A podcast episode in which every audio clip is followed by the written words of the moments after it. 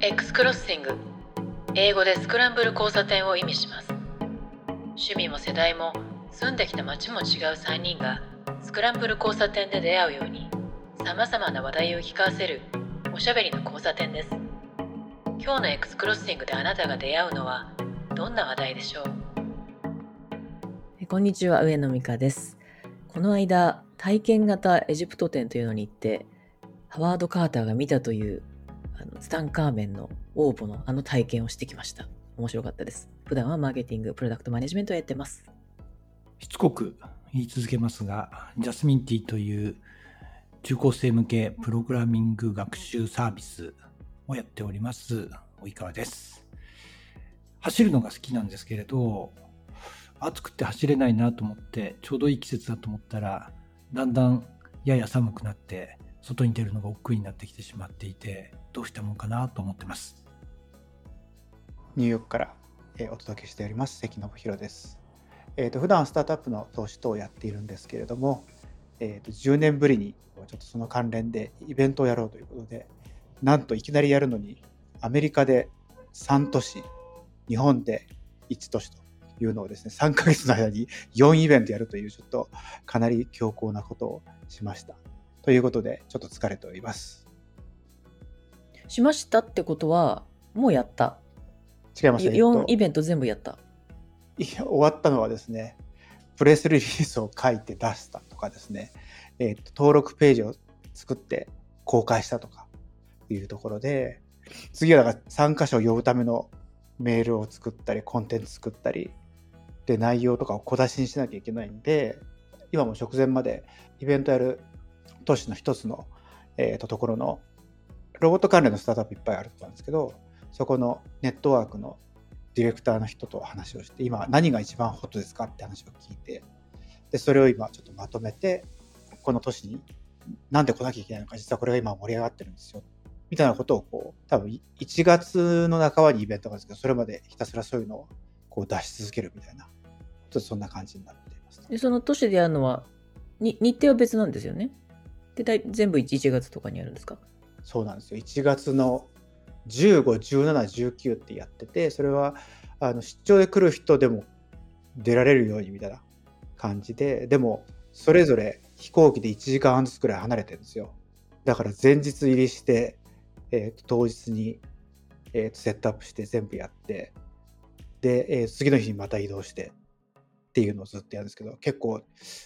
講演したり、懇親会を仕切ったりとかみたいなこともしなきゃいけないんで、その週もちょっと忙しいなと思ってるんですけど。それはカンファレンスみたいなイベントなんですか？それともユーザーミートアップ的な？カンファレンスじゃあ1日のやつ。へえ、うん、それを3回もやるんですか？いや、4回か。そう。で、まあ、1週間で3回。で、2ヶ月空いて、えっ、ー、と、日本で1回。みたいな感じで。すごい。名前、だから名前を、名前を探して商標を取れてないかとか、ドメイン取るとこから始まってですね。で、うわ、カンファレンスの3回。で、プレスリリースも日本語で書いて、英語も書いて、一般の人、あ、来てもらうための、あら、お電話です、ね。ちょっと電話出ますね。お電話です。どうぞどうぞ。すみません、いいですか？どどこまで話したか覚えておかないとね。まあ、いいんじゃないですか、今のところ。今のところ入りますか？ハプニングで、ここまで一回入れちゃってもいいんじゃないですかね。電話ですねっていうところから言って、はい、じゃあ終わりましたっていう練習から。なんかそういうこう生っぽさがあると面白いですよね。あの、編集機するとき聞いてても笑っちゃいながら聞くんですけど、面白いですね。それよりも、言っちゃ悪いけどびっくりしたのが、あの、マナーモードにしていないっていう事実の方がびっくりしましたけどね。ああ、そうですね。確かにね、うん、電話かかってきちゃうのはね、不可抗力っていうか、うん、関さん、うん、アンコントローラブルな世界なんだけれども、うんうん、マナーボード、ポッドキャストをね、収録するときにマナーモードにしていない関さんっていう事実に、僕は結構笑いました。ああ。これ、関さんずっとですよね。あの、ピンピンってメッセージの音とか、いつも入るんですけど、そう、ねそう、いつもそうだから。きっとこれにはね、多分、あの、強いポリシーがあるんですよ。ぜひ戻ってきたら聞いてみましょう。そうですね。マナーモードにしない理由は何ですかと。そうですね。結構しかも音でかいのね。確かに。マイクがよく拾いますけど、でもそれでも結構ね、大きな音で入ってくるから。家の中でもお子さん育てたりとかいろいろやってるから音大きめじゃないと聞こえないのかもしれないな。うん。私もう24時間365日ずーっとマナーモードですね。僕も大体音出してるときは、なんかの表示にそれが外れちゃってるときですね。ああ、そうですよね。結局マナーモードにしてても、あの、ラジオを聞いたりとか、ポッドキャスト聞いたりしてても、あの、解除しなくても再生されますもんね。音は出てくるし。うん。あれが便利。そうそうですね。うん。まあ、通知でさえ僕切ったままにしちゃって、うんそれをオンにするの忘れちゃうことありますからね。ああ、そうですね。以前とかあれですよ。もう Google に勤めてた時に、あの、音声通話で電話が鳴った時の、まず気づかないし、取り方を知らないっていう、電話を電話として使ってなかったんですよ。だからよく、わかんなかった。ビルの下にいますとかって電話かけてくれるんですよ。まずそれ気づかない。で、わかんない。なんか、そう、メッセンジャーとか他のチャットで、ちょっと今電話したんだけどって言われたら、ごめんごめんって言われて、もう一度かけられても、どうやって取っていいかがわからないわね、からない。そういう人間でしたから。電話わかりませ電話ん。終わりました。すいません。関さんにちょっとぜひ聞いてみたい話題が一個できちゃったんですよ。あの、カンファレンスの企画運営のところの話に割り込むような感じなんですけど、はい。なんでポッドキャスト収録中にマナーモードにしていないか。えーとですね、これは実はですね、あの、子供が医療ケア必要時なんで、その食べ物とか食べられないんで全部薬みたいなやつ飲むんですけど、9月に保険がないとその、えーと医療用のものは送られてこないんですけど、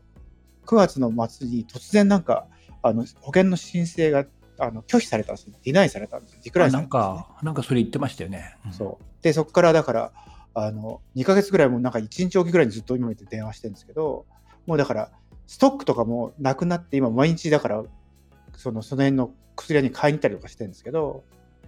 で、そういうのもなくて、で電話がこうかかってきた時に取らないと、またね、1日2日かかってこないんですよ。で、こっちからかけても繋がんないですね。だからもうどんな状況でも取るみたいな感じになって、今日もだからミーティング、あの、行ってたんですけど、もう途中でな3回ぐらい取りましたけど、なるほど。で1個とかは、今家の前にいるんだけど、あの、ファーマシーなんだけど、あの、入れないと持って帰りますみたいなこと言われるんですよ。で、今もらわないともうやばいから、あの、ちょっと待ってみたいな感じで。で、そこからこう、家のビルのエントランスの1階の、えっ、と、オートロックを外すアプリがあるんですね。それを電話中に外して、今、玄関開いただろみたいな感じで。でそこから入って、何階に行って、そこの何何号室の前に、それを置いて帰ってくれみたいなことを指示するみたいな。なるほど。みたいなことを今日、今日、今日、今日もしてたんですよ。その瞬間に取らないといけいけないから、バイブレーションとかマナーモードじゃなくて、音でもっていうことなんですそう、ね。そうなんですよ。で、バイブレーションしてると全く気づかないんですよ。うん。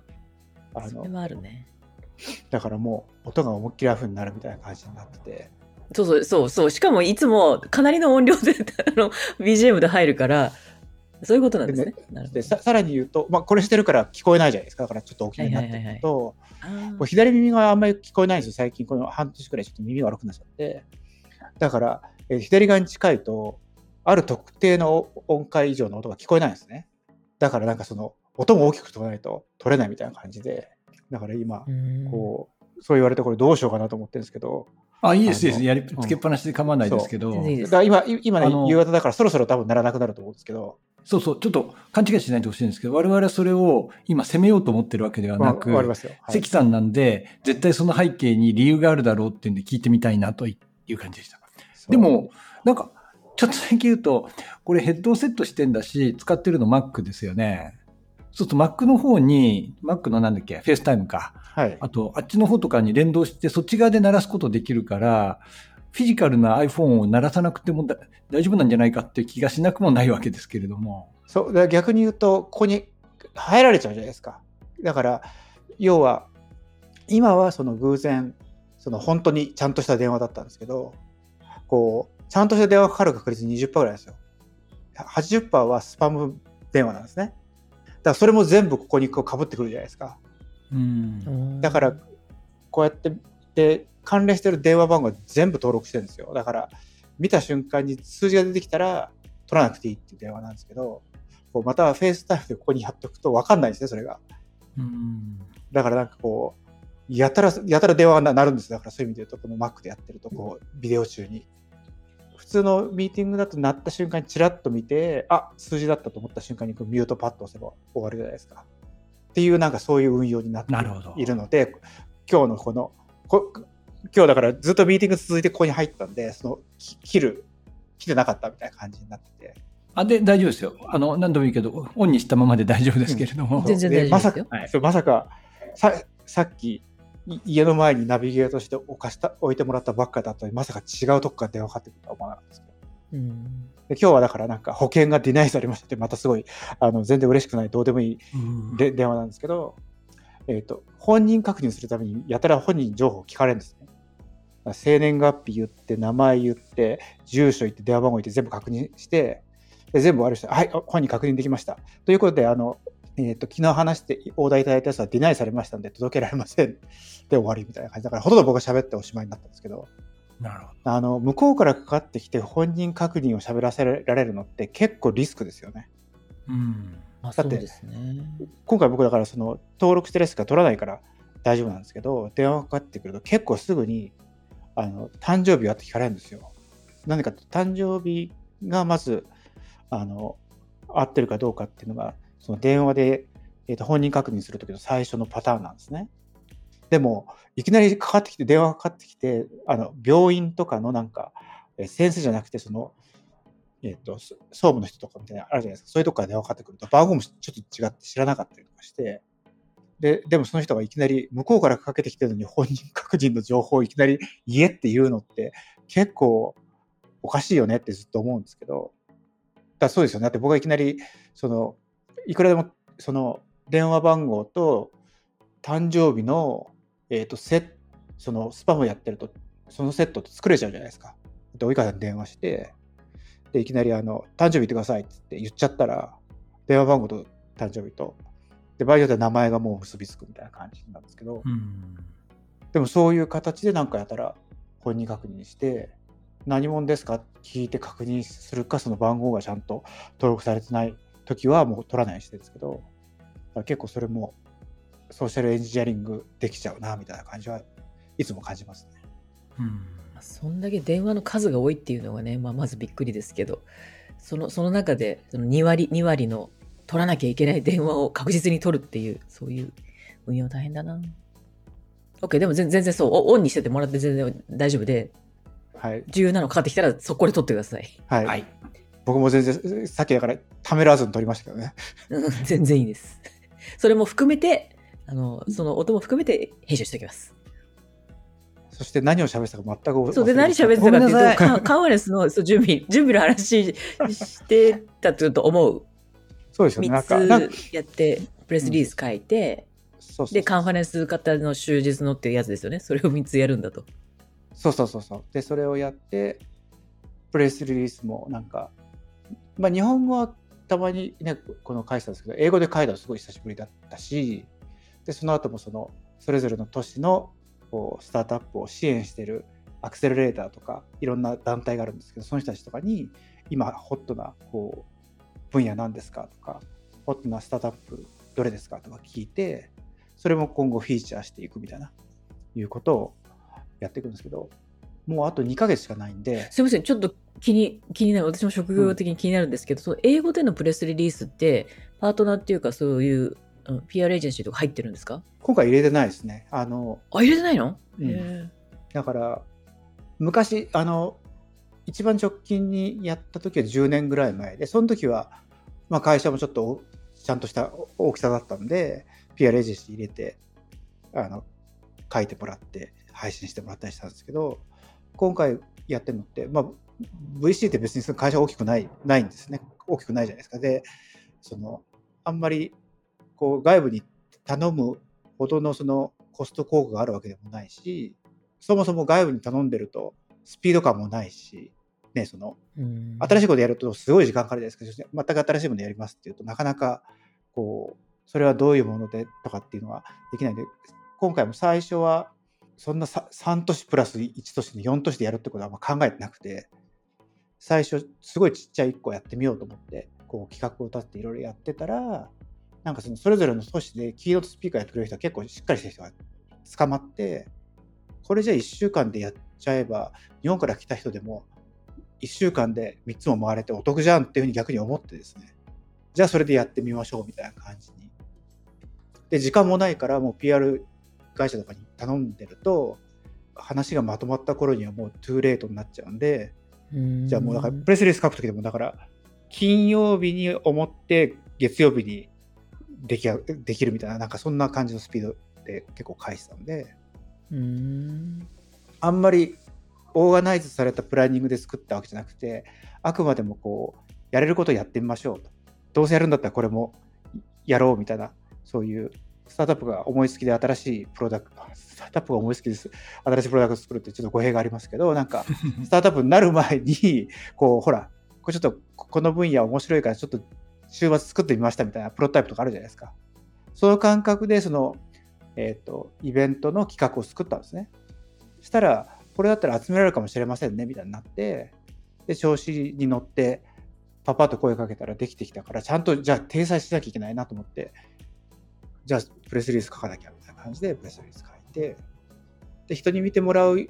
英語とかも、なんでしょうね、まあ、読み慣れてるっていうこともあって、そんなに書くのは苦労しなくて、で、最近はその、とはいえ、ちょっとこの表現、もう少し、えー、と口語っぽくなく文語っぽくしたいとかあるじゃないですか、そのちょっと。っていうのも、それこそ DeepL のライトを使うとか、まあ僕は使ってないけど、あのグラマリーみたいなやつ。ああいうの使うと、結構その言い換えとかしてくれるじゃないですか。だから、あの、ある程度しっかりした、えっ、と、2ページ分ぐらいのやつをバーッと書いたら、そこに突っ込むと、2回ぐらいやると大体もう、あの、まあ、プレスリリースにしてもいいかな、別にこのぐらいだったら、みたいな感じの、えー、と文章になるっていうのはちょっと分かったんで、もうむしろ大変だったのは、できた後のやつを、そのワイヤーに流して、なんかいろいろ設定してとかっていうのが、実は思ったよりもすごい大変で、時間かかるってことが分かって、だから、書くのはそんなに書かなかったのに、そういう細かいことを設定したりとかですね、年でこうお金払うんでクレジットカードを登録しましょうとか。で、実はすぐには配信できません。あの、24時間より先の時間にしてくださいといろ。いろんな細かいこと言われて、え、これじゃ間に合わないじゃん。じゃあ日付全部変えなきゃみたいな。なんか多分そういう、あの、よく、あの、知らなくてやった結果何かやってみたら細かいところでうまくできませんでしたみたいなことがあって、そういうののあのロールバックみたいなやつが一番めんどくさかったかなっていう。でも関さんあの普通にワイヤーって言いましたけど広報やってない方のために補足しておくとワイヤーっていうのは広報のプレスリリースをあのネット上のサービスに投げ込むといろんなメディアに配信してくれるってそういうサービスのことをワイヤーと言いますね。いやその英語プレスリリースを書いてっていうのは、まあ、私もずっと広報やってきましたけど、まあ、日本でですけどねあの言語とか証券が違うとやっぱ伝え方とか表現も違ってくるんでそれをやられてるっていうのはすごいことですよ本当に。だから最初あのエージェンシー入られてるんですかっていうのは言ったんですけどでも今はそこは技術とかねそのさっき言った DeepL とかもちろん AI とかが保管してくれてあのその言語を使う人に伝わるような言い換えをしてくれるんだと思うんですけどまあでもそれでもあの言語の発想で書くものってそのまま置き換えても全然違うものになるからすごく大変なとこなんですよね、実は。それをやられてるのはすごいなと思います。だからやっぱり日本語と英語は全然実は構成違うんですよ。やっぱりうん頭そうですね切り替えて書くじゃないですか。だから最初日本語で書いたっていうのは最初オーディエンス日本人のつもりだったんで日本語で書いたんですよ。で次英語で書いたんだけどやっぱりその同じパラグラフ構成だとちょっとこれやっぱエンドースメントないと座り悪いよねとかつってで急遽エンドースメントのテンプレートっていうかその書いて本人にメールで送ってこれエンドース入れるけど大丈夫ですかってまあその親しい人だったんで割と簡単にできたんですけどで入れて作って。で英語ができると今度はまた英語の視点で見た結果日本語に入れてないものとか見つかるじゃないですか。でまた日本語のやつにその要素を入れて。で書いてるとまたあこれ英語に入れたらいいかもみたいな感じで。だから言語を変えることによってなんかすごいこう主観客観主観客観みたいな感じでちょっと見られるとこがあってあの一人一人デスク状態ってよくあの言うんですけどデスクって基本的にそのレビューする人のことをよくデスクデスクって言うんですけどだから自分でなんか日本語で書いてる時ってもう本人が書いてるからあんまりその客観的に見れないんですね。でも英語で書いて英語の頭の中になってて日本語を見るとこの日本この日本語なんだみたいな感じで客観的に見れるんですよ自分の書いた文章なんだけども頭が切り替わってるんでみたいなことをずっとなんかやってたらその他の人にレビューしてもらわなくてもなんとなくだんだんプレスリリースっぽくなってきたみたいな感じあともう一個はやっぱりプレスリリースが昔と比べて、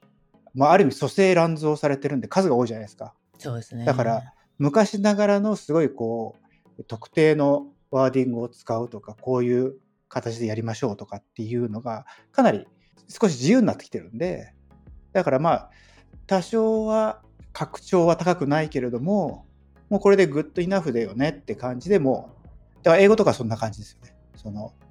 なんかもうちょっとあのいろいろいじればもう少しいい動詞を使えるんじゃないかもう少しいい表現使えるんじゃないかってあるんですけど別にそこまでやってもそこまでそこまで組んで見てくれるようにこう狭いこうメディアの人に出すわけじゃなくてもうズバーッと流すわけじゃないですか。さっきのワイヤーとかも結局もうネットワークに投げちゃうってだけなんで。だからもうある意味見出しとファーストパラグラフと、えークォートがちゃんとしてればもう別にそれであとはあの8割ぐらいでいいかそれよりもちゃんと早く出すことを重視しましょうみたいな感じでもう出しちゃったっていうところもありますけどね。反応どうでした？掲載状況とか。いや、まだ月曜出しても今日火曜なんで、本来は先週出るはずだったんですけど、そのまさにあのワイヤーの登録したら、思ったよりもなんか時間がかかるっていうところに気がついて、そ即リリースできると思ったら結構先になっちゃって、あ、じゃあこれだったら金曜とかになっちゃうんだったら、月曜にしようみたいな感じで一周伸ばしてって感じ。ん。で、書いてる最中はまだ公演のタイトルも決まってないし、途中で公演の人が変わって、公演、あの、でも、to be announced にするとインパクトなくなるんで、なんとか、こう、公演名は決まってなくていいから名前使っていいですかとか、まあなんかそういう交渉とかも、まあ、もう一人、あの、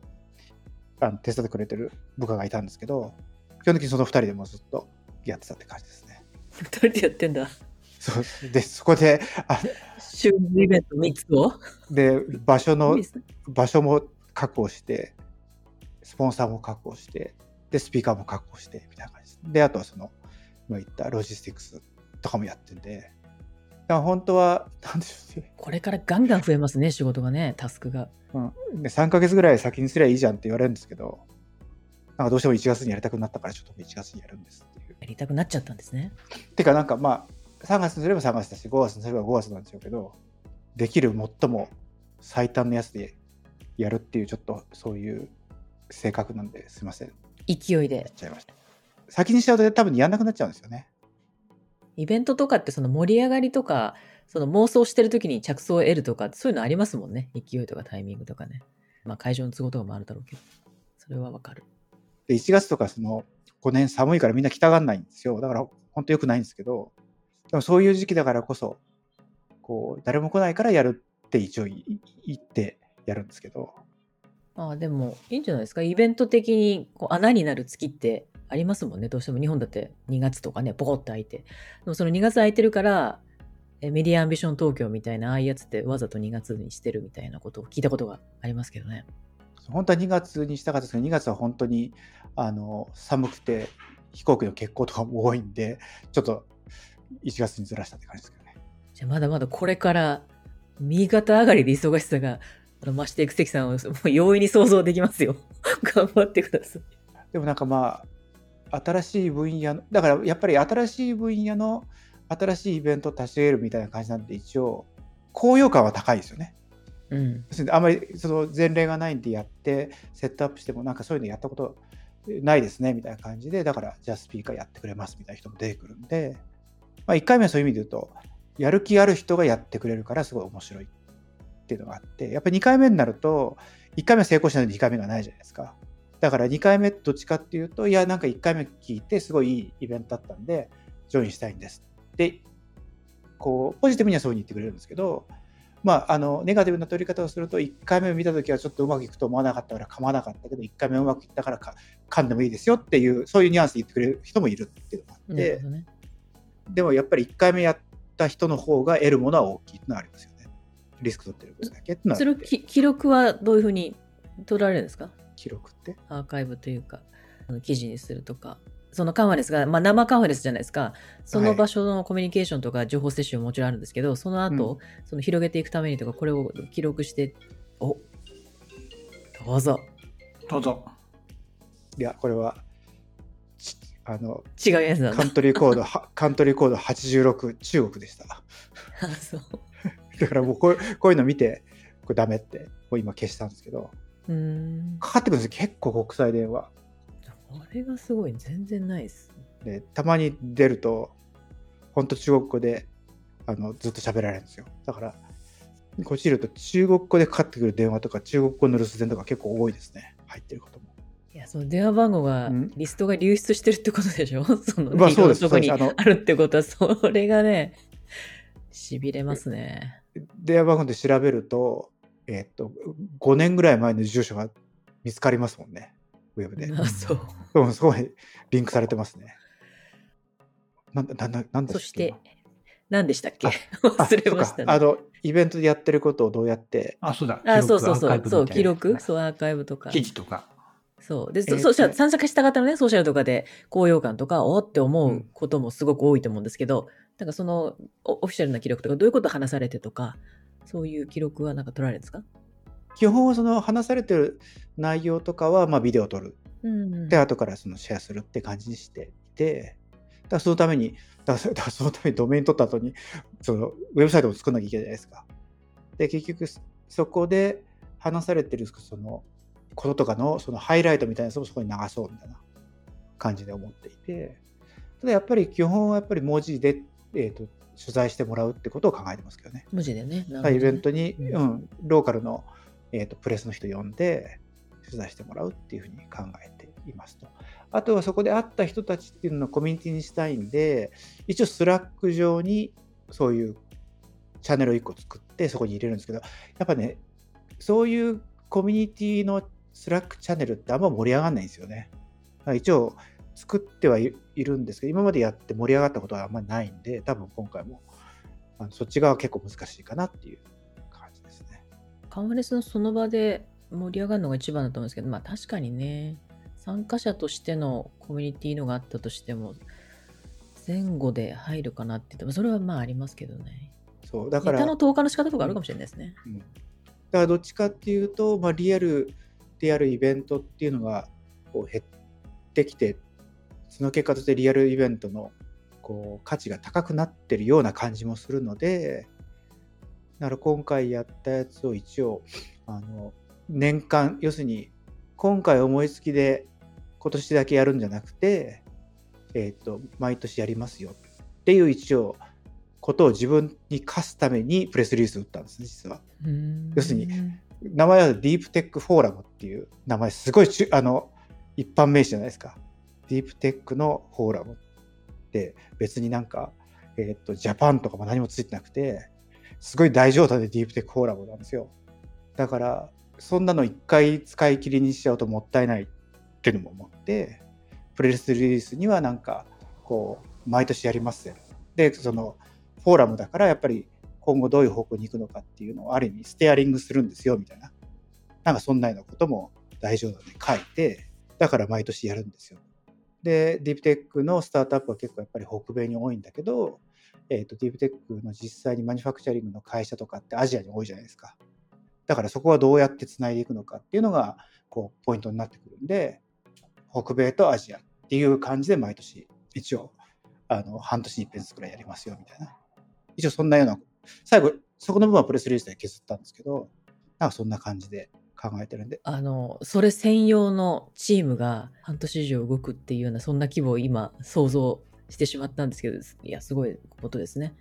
だから、いや、そそれを自分に課すことによって結構、めちゃめちゃすごいですよまあ、実際にねそこそ、そこまそこまでできるかどうかは分かんないですよ。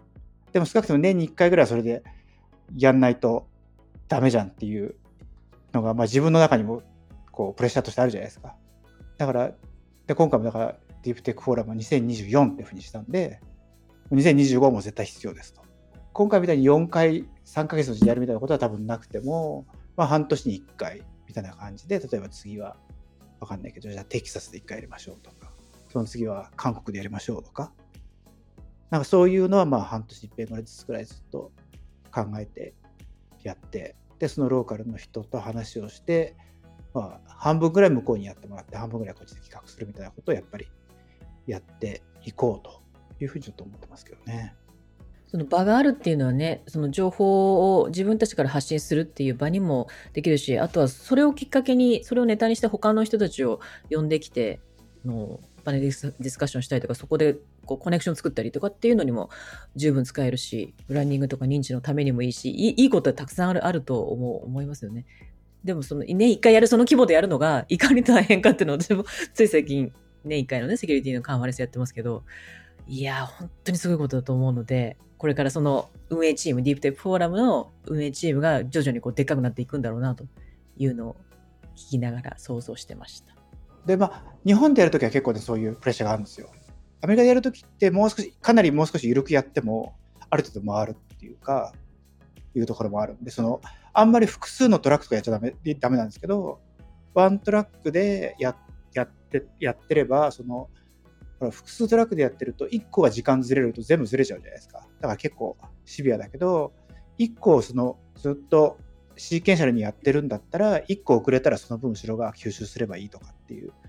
感じでもう要するに頭と終わりだけ押さえとけばまあなんとかなるしまあアメリカでやってるとある程度その辺のクオリティが低くてもあの出会いがあればとかその身があればそのマイナスマイナス点は結構差し引いてもらえることが多いので比較的アメリカでやるときはこうちょっと適当でもいいかなっていうかちょっと手抜いてもいいかなっていうところあるんですけど日本だとそういうのがすごい思いっきりそのサーベイとかで引かれるんで時間があの時間通り行ってなかったとか言ってすごいなんか評価すごい低いとかって結構あるんでですね。だからちょっとその辺は日本の時は本当にあのちゃんとしたスタッフを入れなきゃいけないかとかっていうのはちょっと思ってだんだん日本でやるのが減っていくような気がちょっと個人的にはしてますけどねその。